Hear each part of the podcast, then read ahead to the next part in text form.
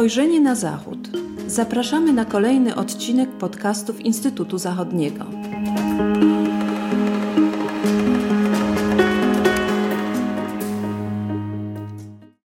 Dzień dobry, z tej strony Agata Kałabonowska. Witam Państwa w kolejnym odcinku podcastów Instytutu Zachodniego. Dzisiaj jest ze mną dr Piotr Kubiak, analityk Instytutu Zachodniego, kierownik zespołu Niemcy Państwo, Społeczeństwo, Gospodarka z którym chciałabym porozmawiać o nowym rządzie federalnym, na czele którego stoi Olaf Scholz. Rozmawiamy w środę 8 grudnia, kiedy zaprzysiężono Olafa Scholza na nowego kanclerza Niemiec. Początek kariery w urzędzie kanclerskim Scholza to jest jednocześnie koniec ery Merkel. W ostatnich miesiącach kanclerz e, odbywała pożegnalne e, podróże zagraniczne, Organizowano także liczne imprezy, które mm, miały za zadanie uroczyście zakończyć jej urzędowanie, między innymi Grossel Zapfenstreich, czyli pożegnanie kanclerz przez Bundeswehrę. E, o rządach Merkel powiedziano i napisano już naprawdę wiele, ale gdybyśmy mogli na potrzeby tego podcastu podsumować, e, z jakimi otwartymi sprawami Merkel pozostawia Scholza, to co by znalazło się na takiej liście? Dzień dobry.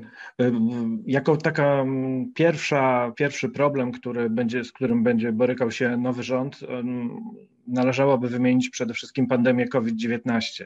Oczywiście kanclerz Merkel y, uczyniła bardzo wiele na rzecz walki z pandemią. Y, prowadziła ostry kurs w walce z pandemią, wprowadzano lockdowny, jednak jak się okazało, y, ta czwarta fala pandemii uderzyła bardzo mocno E, w Niemcy i nowy rząd właśnie będzie musiał rozwiąza rozwiązywać te problemy. tutaj to jest kwestia taka jak e, ograniczenia przede wszystkim dla niezaszczepionych i też propozycja taka, która teraz toczy się w Bundestagu, jakby już opracowywany jest projekt dotyczący wprowadzenia obowiązku szczepień i mimo tego, że, że wcześniej na przykład liberałowie mieli dosyć taki odmienne, odmienne stanowisko w walce z pandemią, jednak jako nowy członek, jako członek nowego rządu ta partia będzie także musiała wspierać to, tę politykę, e, która będzie w pewnym sensie kontynuacją i rozwojem i rozwijaniem tej polityki, którą prowadziła kanclerz Angela Merkel. E, kolejne wyzwania oczywiście związane, dotyczą one przede wszystkim ochrony klimatu i konieczności jakby przekształcenia czy też dostosowania gospodarki niemieckiej do wyzwań współczesnego świata.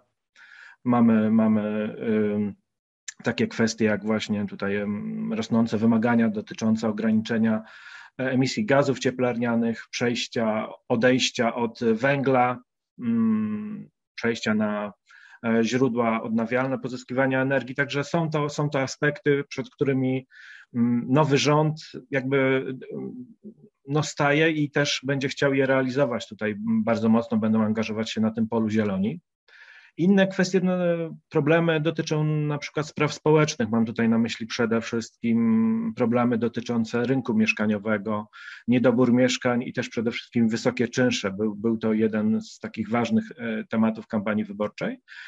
A jeśli chodzi o sprawy zagraniczne, no oczywiście mamy, mamy obecne problemy w Europie e, dotyczące polityki rosyjskiej. No i też jest kwestia Nord Streamu 2 która na przykład w umowie koalicyjnej nie została wymieniona, ale jak wiemy, stanowiska tutaj tych nowych partii e, rządzących e, są różne.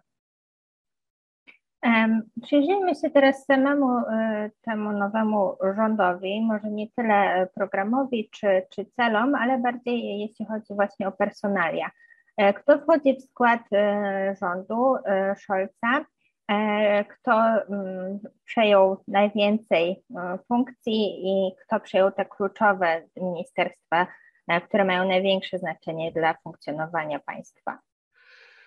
Jeśli chodzi o, o, nowy rząd, to w umowie koalicyjnej już został zapisany podział stanowisk.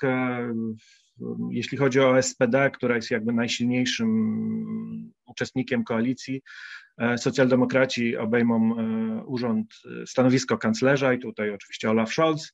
Drugim ważnym stanowiskiem będzie szef Urzędu Kanclerskiego. Ponadto obejmą sześć ministerstw Jeśli chodzi o Zielonych, to Zieloni uzyskają stanowisko wicekanclerza, które będzie połączone z bardzo ważnym resortem e, gospodarki i klimatu.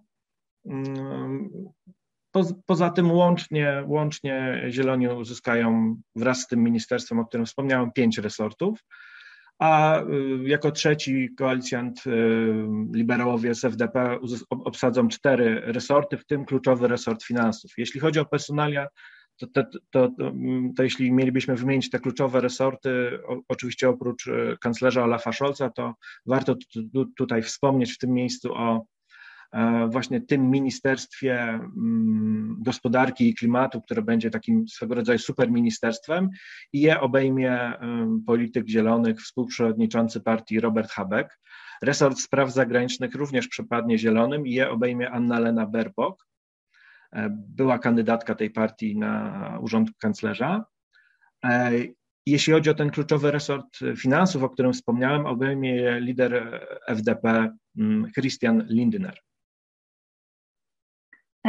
To zdaje się, że jednak SPD oddało troszkę pola innym, innym koalicjantom, ale też mówi się, że jednak e, te resorty, które mm, obracają największymi pieniędzmi podatników, jednak e, zostają e, w rękach SPD. Tych resortów jest zresztą naprawdę wiele. Co Cię najbardziej zaskoczyło, jeśli chodzi o skład e, nowego rządu i podział tych ministerstw? Obserwujesz już e, niemiecką scenę polityczną od, od wielu lat i dochodziło do różnych e, przetasowań między tymi stanowiskami. Na co zwróciłbyś szczególną uwagę, jeśli chodzi właśnie o wybór osób na poszczególne stanowiska w tym rządzie Olafa Scholza? Rzeczywiście kilka, kilka mm, personaliów było zaskakujących. Też była dla mnie pewnego rodzaju zaskoczeniem była na przykład wymiana resortów, mm, czy też zrzeczenie się resortu sprawiedliwości przez SPD na rzecz FDP e, i e, też objęcie przez SPD resortu obrony, które zresztą w poprzednim rządzie kanclerz Merkel akurat nie przypadał socjaldemokratom. E, jeśli chodzi o takie personalia, to no, było kilka zaskoczeń. Jednym z nich był były współprzewodniczący Zielonych, e, Czem Özdemir, który, który obejmie resort rolnictwa i polityki żywnościowej. E, kolejnym mm, jakby takim pewnym zaskoczeniem, czy też dyskutowanym resortem był, była obsada resortu zdrowia i tutaj chodzi o osobę profesora Karla Lauterbacha. Zresztą ja na przykład, dla mnie to nie jest zaskoczenie, bo spodziewałem się, że Lauterbach zostanie e, tym ministrem e, zdrowia jako, jako jeden z głównych ekspertów SPD e, na temat polityki zdrowotnej, ale jednak wokół, wokół jego osoby było sporo kontrowersji, zarzucano mu też, zbyt często występuje w różnego rodzaju talk showach i tak dalej. Właśnie obsada resortu obrony też jest dla mnie pewnym zaskoczeniem, bo objęła je była minister sprawiedliwości Christina e, Lambrecht e, z SPD. Mm. No i, tak tutaj, jeśli chodzi o te, o dla nas, e, dla Polaków, dosyć ważna jest objęcie przez panią Klarę Gejwitz resortu budownictwa.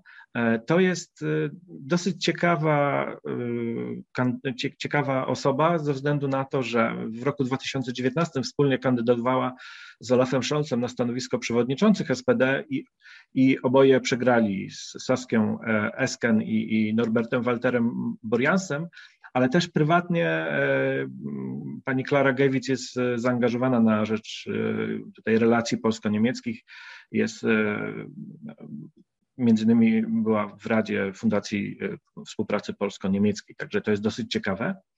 E, ciekawa osoba, więc, więc e, myślę, że zaznajomiona, zaznajomiona dobrze ze sprawami polskimi.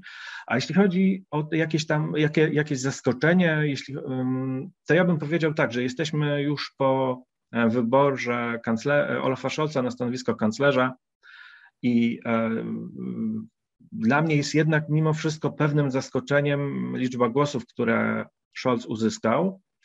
E, to znaczy, mm, spośród 736 posłów w Bundestagu koalicja ma 416 mandatów, a w głosowaniu imiennym, które się odbyło dzisiaj w Bundestagu nad e, właśnie kandydaturą Olafa Scholza na kanclerza, poparło go 395 posłów, mm, ale jednak głosowało 707.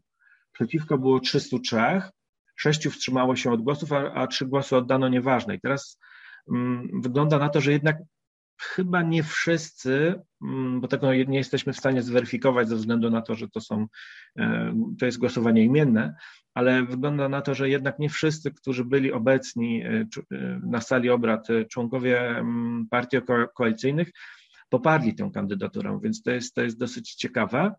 My też musimy pamiętać, że jednak sama umowa koalicyjna, na przykład wśród Zielonych jednak były wątpliwości mm, w związku z tym, czy ją poprzeć. Tak? W referendum głosowało 57%, a z tego 86% poparło tę umowę koalicyjną, więc być może, mm, co już się zdarzało w przeszłości, nie wszyscy członkowie partii koalicyjnych jakby zagłosowali za kandydatem ich partii na kanclerza. To jest taka pewna ciekawostka, ale wydaje się, że jednak e, ta koalicja ma na tyle dużą przewagę nad opozycją, czyli nad opozycyjną frakcją CDU-CSU z jednej strony oraz dwoma frakcjami skrajnymi, czyli AfD i Die Linke, które jakby zasiadają w ławach opozycji i te, te, ta koalicja rządząca ma na tyle dużą przewagę w Bundestagu, że powinna realizować swoje ambitne plany zapisane w umowie koalicyjnej. Będziemy się e, realizacji tych planów na pewno przyglądać. E, Będziemy też obserwować, czym zajmie się na politycznej emeryturze kanclerz Merkel, która jeszcze nie do końca zdradza swoje plany na przyszłość. E, także zachęcamy do słuchania naszych kolejnych odcinków. Bardzo Ci dziękuję Piotrze za rozmowę. Państwu dziękuję. serdecznie dziękujemy za uwagę i zapraszamy do subskrypcji naszych kanałów i do słuchania kolejnych odcinków podcastów Instytutu Zachodniego. Do usłyszenia.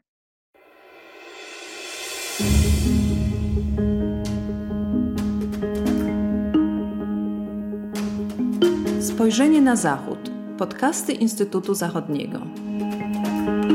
Podcasty Instytutu Zachodniego dostępne są na platformach Spotify, SoundCloud i Apple Podcasts oraz na portalu YouTube. Zapraszamy do subskrypcji. Dzięki niej będą Państwo na bieżąco z wszystkimi naszymi nagraniami. Do usłyszenia.